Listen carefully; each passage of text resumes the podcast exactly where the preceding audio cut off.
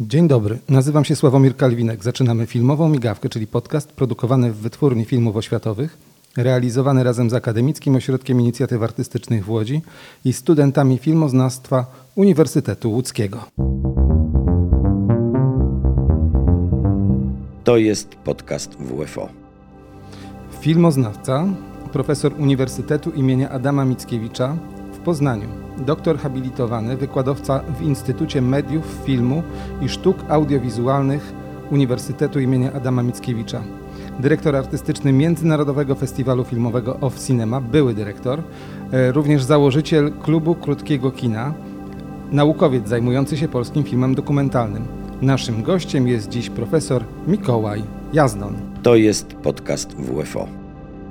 Co pana dzisiaj sprowadza w nasze skromne progi? Twórczość Andrzeja Brzozowskiego, wybitnego polskiego dokumentalisty, który w Wytwórni Filmów Oświatowych zrealizował e, trzy filmy, z których e, na pewno archeologia należy do dzieł z kanonu polskiego filmu dokumentalnego. E, film niezwykły, film także w sposób szczególny ważny dla mnie, bo myśląc o tym, kiedy rozpoczęła się moja fascynacja e, filmem dokumentalnym, e, wydaje mi się, że mogę dość precyzyjnie ten moment wskazać. To była właśnie chwila, kiedy w połowie lat 80. w telewizyjnym e, programie Jerzego Trungwaltera Kino Oko zacząłem oglądać film o archeologach z racji tego, że interesowała mnie historia i praca archeologów, a bardziej film fabularny to przy tym filmie dokumentalnym zatrzymałem się. Wyglądało na to, że za chwilę spod e, darni e, kolejnych warstw ziemi, jak to mm, u archeologów, zaczną mm, e, wyłaniać się przedmioty ze średniowiecza, jakieś skorupy, może kawałek miecza, a może nawet jakiś garniec monet. Oglądałem to zafascynowany, ale w pewnym, w pewnym momencie dziwiąc się, że oto archeolodzy, którzy krok po kroku mm, e, zaznaczyli teren, e, wykonali pierwsze prace, wydobywają całkiem, wydaje się, współczesne przedmioty, zagiętą łyżkę, e, jakieś, jakiś dziadek do orzechu, wyglądający mocno zniszczony, skorodowany, szkiełko od okularów, oprawki. Mm, oglądałem to z jeszcze większą fascynacją, aż pod koniec zaczęły się pojawiać e, przedmioty, które coraz wyraźniej znaczyły, że ta historia nie jest wcale tak odległa, choć wydaje się, że tak przysypana ziemią, przedmioty tak opuchnięte rdzą mm, e, wydają się pochodzić z odległych epok, ale kiedy pojawiła się moneta e, z getta łódzkiego z datą 42 rok, fejnik z, ze swastyką, było już jasne, że, że to historia bardzo nieodległa. W finale, kiedy tutaj no, zdradzam Państwu, ale myślę, że za każdym razem ten film robi ogromne wrażenie, pojawiają się druty kolczaste i już wiemy, że to jest teren obozu koncentracyjnego, no to ten e, obraz niezwykle poruszający, wstrząsający, także formą, pomysłem, no, zadziałał na mnie no, w sposób niezwykły i, mm, e, i, i, ta fascynacja dokumentem, że w formie kilku, w ciągu kilkunastu minut można tak wiele, bez słów, bo w tym filmie nie pada żadne słowo, opowiedzieć, zafascynowała mnie. I rozumiem, że z tego powodu, że akurat jest to film wyprodukowany właśnie w Wytwórni Filmów Oświatowych, zresztą zrekonstruowany z tego co wiem bardzo dobrze, bo pokazuję go studentom na zajęciach. E, pan tutaj się znalazł, ale e, e, tylko postać Andrzeja Brzozowskiego pana zafascynowała? To on jako, jako twórca, czy ten konkretny film?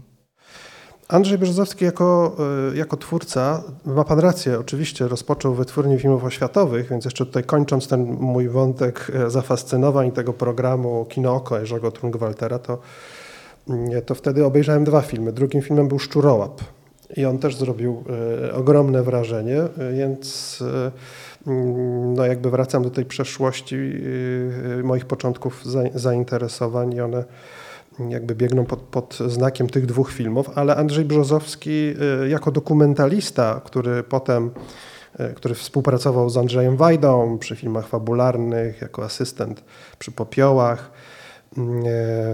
Pisał scenariusz na podstawie opowiadania Borowskiego, Krajobraz po bitwie, ale przede wszystkim Współpracował z Andrzejem Munkiem przy pasażerce, do której zdjęcia po tragicznej śmierci Andrzeja Munka kończył i wtedy to, będąc na zdjęciach w e, obozie koncentracyjnym e, Auschwitz-Birkenau, zobaczył takie transzeje wykopywane wokół miejsca, gdzie zabierano przywiezionym ofiarom obozu przedmioty. Zauważył takie transzeje E, wykopy. Jak wspominał, szukano pamiętników jednego z ludzi, którzy Sonderkommando je znaleziono, ale z tych ścian mm, wystawały przedmioty.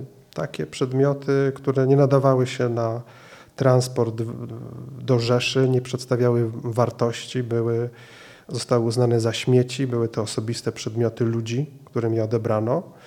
E, ludzi z ostatnich, właściwie z jednych z ostatnich transportów, między innymi właśnie z getta łódzkiego. Klucze, fragmenty lalek, grzebienie. Mm, zapamiętał to i po, i po latach, w 1967 roku wrócił, żeby e, zrobić o tym film. Więc dla mnie tutaj dzisiejszy pobyt Wytwórni Filmów Oświatowych, dotknięcie dokumentów realizacji tego filmu z niezwykle poruszającą, kilkustronnicową E, kilkustronicowym wykazem wszystkich przedmiotów tam znalezionych, no jest e, no niezwykłym dopełnieniem e, tego seansu, ale też odsłonięciem kulis realizacji filmu, który jakkolwiek 14-minutowy, to, to, wymaga, mm, jak świadczy o tym dokumentacja, pracy, która nam się kojarzy z długometrażowym filmem. Tak, tak staranna, tak profesjonalna, tak złożona była to praca. Kiedy spotkaliśmy się dzisiaj, zobaczyłem, że prze, przegląda pan, wertuje pan pożółkłe kartki e, w tak zwanych teczkach. Czy może pan powiedzieć, czym są teczki? Teczka zawiera mm, dokumentację dotyczącą całego procesu e, produkcji filmów. W wypadku e, filmu mm, Andrzeja Brzozowskiego jest to scenariusz, eksplikacja, scenopis bardzo dokładny. E, a następnie mm, umowy z poszczególnymi członkami ekipy, jakie zadania zostają im powierzone, jaki jest czas realizacji, kiedy ten film powstanie, jakie e, środki będą zaangażowane, ile taśmy potrzeba, jakie rodzaje kamer. Następnie jest to wszystko zestawiane e, tak, że żeby wykazać, co zostało faktycznie użyte, kiedy film powstawał, dokładnie kiedy zdjęcie, kiedy odbyła się kolaudacja, jak został oceniony, jak przygotowano, kiedy przygotowano kopię, a w przypadku tego filmu, o którym tutaj mówię, także ko korespondencja z e, obozem w Auschwitz, korespondencja z konsultantami, czyli właściwie no, bohaterami filmu, którzy zostali jakby zatrudnieni przez Andrzeja Brzozowskiego, żeby wspomniane e, wykopaliska zrealizować, a potem e, no, dokumentacja dotycząca, co się stało e, z tymi przedmiotami, czyli takie jakby trochę życie po życiu filmu i, i życie filmu przed jego realizacją, którego trudno jakby z oglądania samego filmu wyczytać. Dla mnie, jako praktyka, człowieka, który po pierwsze zajmuje się realizacją dokumentalnych prac, filmów dokumentalnych, ale też uczę tego w szkole filmowej w Łodzi, istnieje duża rozbieżność pomiędzy ludźmi, którzy są teoretykami, czyli zajmują się skończonym dziełem, y, abstrahując od tego, w jaki sposób to dzieło powstało, bo często to jest tajemnica. A tutaj widzę, że pan sięga głębiej, próbując zrozumieć kulisy powstania tego wybitnego filmu. No, nie zawsze niestety mamy dostęp do takich dokumentów i trochę, i, e, i trochę mm, bywa, że filmoznawcy idą e, tropem krytyków filmowych, recepcji filmu, interpretacji.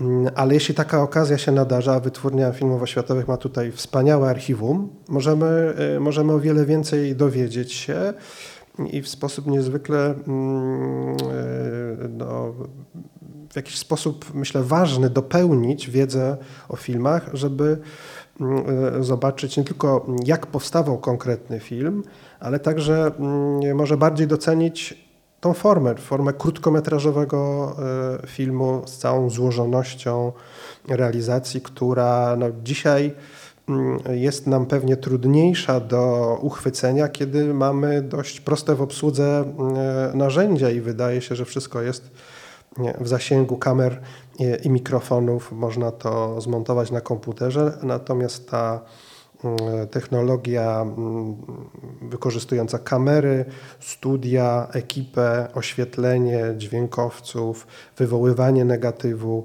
przygotowywanie kopii, y, kosztowna i pracochłonna, y, którą można odtworzyć na podstawie tych dokumentów, pokazuje, że, to, że ta praca była rękodziełem rękodziełem ekipy, która mm, e, zaczynała pracę od e, długotrwałej dokumentacji, rozpoznania, przygotowania, przemyślenia, przegadania e, przyszłego projektu filmu.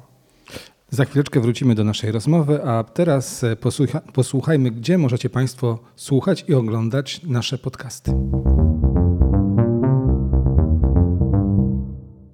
Naszych podcastów możecie słuchać na platformie YouTube, Spotify, Apple Podcast, Google Podcast oraz na stronie drzwidokultury.pl lub na stronie Fundacji Miasto Kultury w projekcie Filmowa Uroda Miasta. Odnośniki znajdziecie Państwo na stronie www.com.pl łamane podcast lub w opisie odcinka.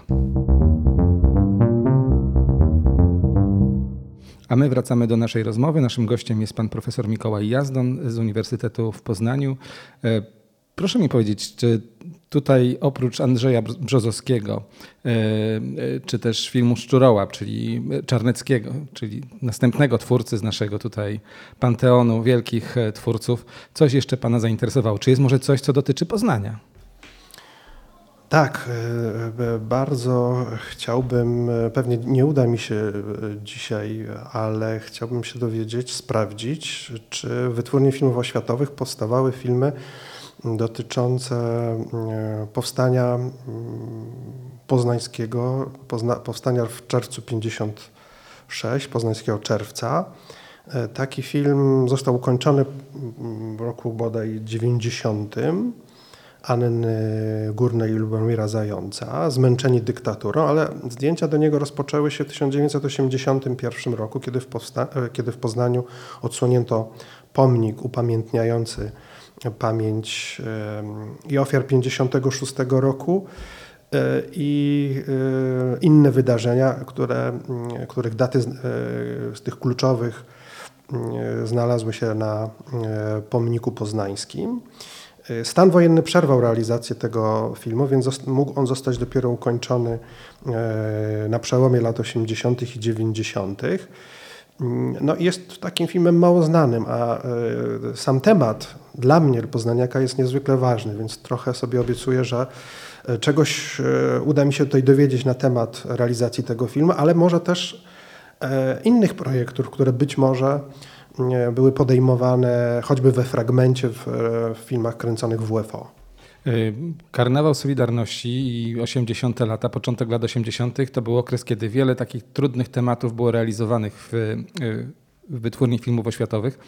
Ja ze swojego doświadczenia mogę powiedzieć, że to chyba dlatego, że wówczas była rodzaj pewnego rodzaju mm, przyzwolenia, albo może po prostu samowolki nawet momentami, kiedy twórcy pozwalali sobie na coś więcej. Powstały również, e, powstał między innymi taki słynny Pułkownik, film, który przeleżał prawie 50 lat na półce o wydarzeniach e, w grudniu 70. E, jak było w przypadku filmu, o którym Pan opowiada? Czy tutaj też były jakieś utrudnienia dotyczące realizacji, tudzież rozpowszechniania filmu o 56 roku w Poznaniu? Tego dokładnie nie wiem. Pamiętam tylko taką rozmowę mm, wokół tego filmu, e, która z jego twórcami została nagrana przy okazji emisji filmu e, w, na antenie mm, Kino Polska. E, I wtedy mówiono, że właściwie mm, no, stan wojenny skomplikował ten proces realizacji zdjęć, więc one zostały jakby przerwane. Więc podejrzewam, że do tych zdjęć prawdopodobnie można było wrócić dopiero pod koniec lat 80. Pytanie, czy wszystkie wykorzystano, czy nagrano ich więcej, czy te odrzuty znajdują się w wytwórni filmów e, oświatowych. Ten film e, był e, pokazywany na festiwalu, który nie wiem czy wtedy już, ale teraz nosi nazwę Człowiek w zagrożeniu i tam zdaje się, że też otrzymał wyróżnienie. Więc, tak, więc to są pytania, na które też będę, będę szukał odpowiedzi, mm, bo właśnie to jest taka historia, która na moment gdzieś kiedyś pojawiła się, wybrzmiała, pojawiła się jakaś spóźniona emisja tego filmu, ale do tych filmów trzeba wracać i, i, jeśli można się dowiedzieć właśnie jaka była ich historia, no to chciałbym jakby to, to zrobić korzystając z obecności w archiwum Wytwórni Filmów Oświatowych. Wróćmy jeszcze na chwileczkę do filmu Szczurołap. E, to jest film, który zrobił wielką karierę. Myślę, że wszyscy, którzy choć raz go widzieli, na pewno go zapamiętali. Ja go tydzień temu pokazałem swoim studentom. Oni byli oburzeni. Oni byli oburzeni między innymi dlatego, że tam są specyficznie traktowane zwierzęta, tytułowe szczury. Filmy, które powstawały w wytwórni filmów oświatowych, przekraczały pewne bariery. Może dlatego, że tutaj byliśmy troszeczkę na uboczu, byliśmy marginesem produkcji filmowej, a z drugiej strony były wielkie możliwości, żeby te filmy realizować. Jak pan jako, jako badacz kultury filmowej to odbiera?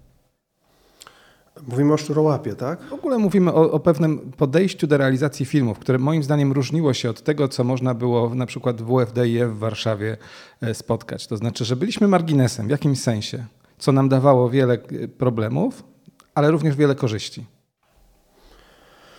Myślę, że mm, znaczy w wytwórni filmów oświatowych powstawały no, bardzo różne filmy, bo przecież tutaj przyrodnicze i filmy właśnie oświatowe o sztuce. To jest przecież film o sztuce, to był e, osobny jakby rodzaj filmowy nieomal w latach 60. i 70., ale powstawały też filmy, w których e, no, zrodził się taki nurt dokumentu kreacyjnego, czyli takiego eksperymentalnego. Zazwyczaj mówimy właśnie o Wojciechu Wiszniewskim, czy no, może Bogdanie Dziworskim, Marku Koterskim, ale Szczurołap też do takich filmów e, przynależy. To jest bardzo ciekawe, co, co Pan mówi, bo ja też ostatnio myśląc o tym filmie, e, zastanawiałem się, jak dzisiaj ten film zostałby o, odebrany. Mm, kiedyś, e, przyznam się, mia miałem dzięki koledze mm, dostęp do, który był w wytwórni filmów oświatowych i badał ten temat, do dokumentacji związanej z tym filmem i, e, i to, co mnie zaskoczyło, to mm, takie zderzenie mojego wyobrażenia, jak ten film powstawał, czyli historia człowieka, który tępi szczury, które są plagą w różnych zakładach rolnych mięsnych, co wówczas było ważne. Mięso było prawie, że Bogiem. Wszyscy chcieli jeść mięso wówczas. No tak, ma pan rację. I wyobrażałem sobie, że no tutaj jakby kunszt tego człowieka, który potrafił sobie zjednywać te zwierzęta, mm, potrafił je podejść, e, posłużył filmowcom do tego, żeby też być blisko tego świata. Natomiast z tej dokumentacji wynikało, że wynajęto tresera, że uruchomiono e, e, hodowlę szczurów specjalnie dla tych filmów, wynajęto hale, więc no, realizacja tego filmu była bardzo skomplikowana i wymagała też różnych zgód, pozwoleń i no, to, to jeszcze bardziej sprawia, że, mm, że ten film wydaje się no, jeszcze ciekawszy, a jeszcze w międzyczasie okazało się, że właśnie, że część materiałów uległa uszkodzeniu w laboratorium i trzeba było je ponownie nakręcić. Więc znowu, krótki film okazuje się, jakby jeśli chodzi o zaplecze, e, filmem e, produkcyjnie jakby e, takim jak film, jak film fabularny pełnometrażowy, bardzo złożonym, wymagającym no, wielu e, trudnych decyzji, kosztów, ryzyka, no bo ten, ten film dobrze się ogląda, ale jak się pomyśli, że mogło to się nie udać, że mogło, mo, ten świat przed kamerą mógł się łatwo spłoszyć, nie dać e, sfilmować, bo nie było e, kamer cyfrowych e, bardzo czułych, tylko limitowana taśma filmowa, no to widać, że, e, że ten eksperyment był też e, od tej strony no, ryzykowny, I, ale jak wiemy się opłacił, bo ten film robi szczególne wrażenie. Pewnie dzisiaj inne, wtedy, wtedy bardziej kojarzył się z systemem, z postacią tego, kto, który wprowadził stan wojenny, bo bohater tego filmu pojawia się w ciemnych okularach i kojarzy się z generałem Wojciechem Jaruzelskim, który 13 grudnia 1981 roku ogłosił wprowadzenie stanu wojennego, ale znowu z dokumentacji wynika, że bohater tego filmu nie chciał jakby ujawniać się przed kamerą i, e, i, i podjęto decyzję o pewnej charakteryzacji, zmianie jego wyglądu, żeby pozostał incognito i nie został rozpoznany z jakichś względów, e, no, czuł się tym skrępowany, ale dzisiaj dość łatwo jego nazwisko znaleźć w internecie. Wiele lat później udzielał wywiadów, ta jego profesja stała się też, zdaje się, profesją jego syna. Więc myślę, że, że inaczej y, dzisiaj czy po latach spoglądał na sławę, jaką ten film zyskał, a także y, to, co on wtedy robił i, i sławę, jaką on sam jako specjalista się cieszył. Ale to jest film o socjotechnice, a jednocześnie z tego co rozumiem, y, twórca tego filmu też w pewien sposób manipulował informacjami, czyli dozował informacje dotyczące tego, jak film powstawał. Nie był wcale taki transparentny, między innymi dla badaczy kina. No tak, ja, myśl, znaczy ja myślę też, że w, wtedy w latach 80. Y, no trochę, tak jak już dzisiaj o tym powiedzieliśmy, rozmowa o tym, co film znaczy, nagroda, którą otrzymał, pewne aluzje do sytuacji politycznej, jakby często wyczerpywały zainteresowanie tym filmem i brakowało jakby czasu i, e, i trochę takiego ekranowego życia danego filmu, żeby zadawać kolejne pytania i, mm, i e, zobaczyć, że ten film jest przecież absolutnie wyjątkowy. Nikt wcześniej ani potem nie podjął e, takiego tematu w taki sposób, co zaważyło, że mm, no, te filmy jakoś znikają. Oczywiście ten film nie zniknął mm, tak zupełnie, bo jeśli pamiętamy przed wielu już laty, ale znowu nie tak dawno, kiedy powstawała płytoteka, mm, e, którą otrzymała każda szkoła w Polsce, e, z polskimi filmami fabularnymi, dokumentalnymi, animowanymi, Szczurołap też znalazł się na jednej z takich e, płyt przeznaczonych do mm, edukacji szkolnej. Ja może teraz odejdę nie powinienem tego robić, ale to zrobię. E, odejdę troszeczkę od naszego głównego tematu, bo zahaczył Pan o to, e, że pewne płyty, pewne utwory audiowizualne trafiły do każdej ze szkół. Czy, czy jako badacz kultury i też kultury filmowej, Widzi Pan, że nastąpiło pewnego rodzaju rozerwanie ciągłości kulturowej i rozumienia sensów, kontekstów, e, jeżeli chodzi na przykład o filmy takie jak ten Szczurołap wspomniany, bo ja e, tydzień temu pokazując film swoim studentom właśnie zrozumiałem, że konteksty, które dla nas są oczywiste, chociażby okulary generała Jaruzelskiego, dla wielu osób są zupełnie nieczytelne. Za to bardzo czytelne staje się to, że ktoś pozwolił sobie na to, aby dręczyć zwierzęta. No tak, to jest, e, to jest e, myślę też ciekawy aspekt filmu, że po latach e, coś innego w nich widzimy.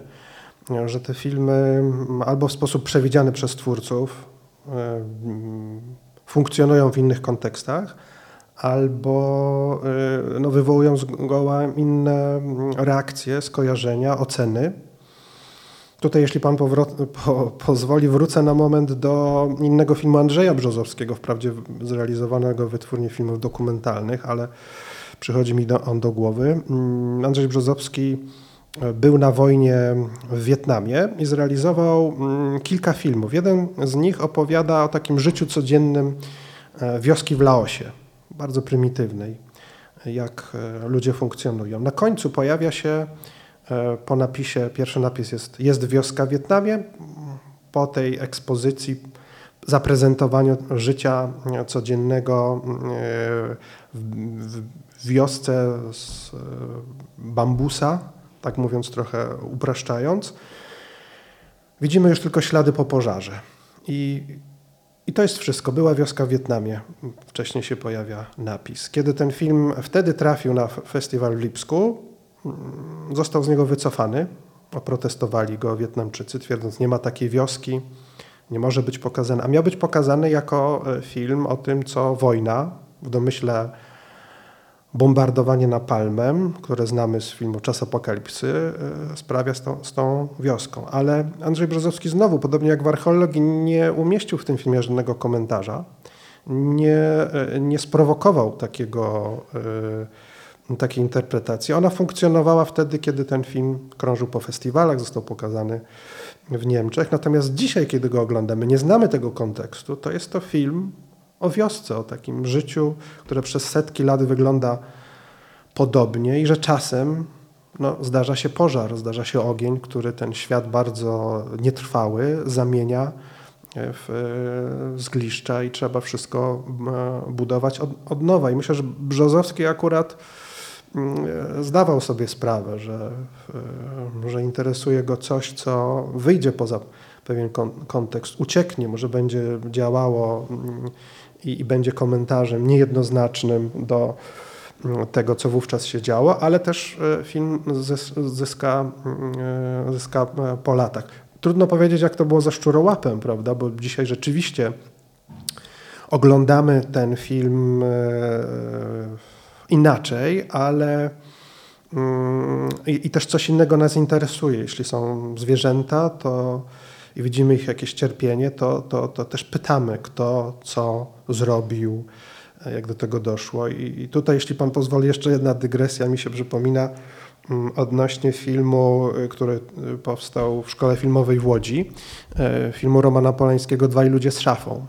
Przed laty znajomy z Wielkiej Brytanii przesłał mi taką dokumentację dotyczącą mm, przeglądu, który odbył się właśnie pod koniec lat 50. w Wielkiej Brytanii, Free Cinema w Londynie i jeden z tych przeglądów nosił tytuł Polish Voices i tam między innymi pokazano parę polskich dokumentów i dwóch ludzi z szafą.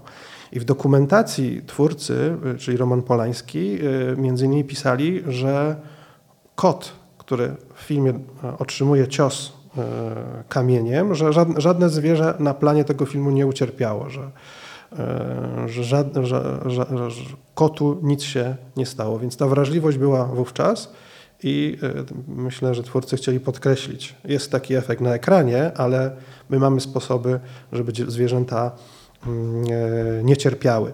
A mówię o tym dlatego, że podejrzewam, że dzisiaj ten film oglądany znów mógłby sprawić, że ten fragment nagle E, stanie się fragmentem, który będzie bardziej poruszał i prowokował do tych pytań, o których tutaj mówiliśmy przy okazji Szczurołapa. Ja tylko powiem dla Państwa, którzy słuchacie naszego podcastu, że y, te moje wątpliwości zrodziły się dlatego, że dla mnie oczywistym było to, że szczury są tylko metaforą społeczeństwa polskiego, który jest traktowany gorzej niż zwierzęta i mm, techniki manipulacji, techniki socjotechniczne wykorzystywane przez ówczesną władzę były bardzo czytelne dla widzów i dlatego ten film pod tytułem Szczurołap zdobył tak wielką popularność. Po prostu każdemu rezonowały te informacje i emocje, które były zawarte w filmie. Ale wróćmy do naszego spotkania i Pana pobytu w Wytwórni Filmów Oświatowych. E, czy jeszcze będziemy mogli się Pana tutaj spodziewać? Czy zamierza Pan w dalszym ciągu pracować nad materiałami zgromadzonymi w naszym archiwum? Jestem tutaj po raz pierwszy i e, właśnie mogłem się przekonać, jak wiele e, tutaj zostało e, no, bezcennych materiałów zgromadzonych. Więc na pewno bardzo chętnie wybrałbym się, bo mm, jest tutaj oczywiście cały szereg, ogromna lista filmów, których tajemnice chciałoby się zbadać. Przyznam się, że też jeszcze jeden o, o, tutaj mm, film chciałem mm, trochę przebadać to jest film, który powstał w 1970 roku. Zrealizował go wcale nie dokumentalista, można by powiedzieć, ale reżyser filmów fabularnych, który nam się kojarzy przede wszystkim może z serialem Janosik, czyli Jerzy Passendorfer. Namówił on mm, właśnie wtedy, w 70 roku, do rozmowy przed kamerą Melchiora Wańkowicza, żeby opowiedział o bitwie mm, o Monte Cassino. Z tego powstał film, ale mm, ten e, film był jakby nie do końca pełny, e, nie zawierał wszystkiego, co zostało zarejestrowane i co e, mogło trafić na ekran. I znowu dopiero bodaj początek lat 90.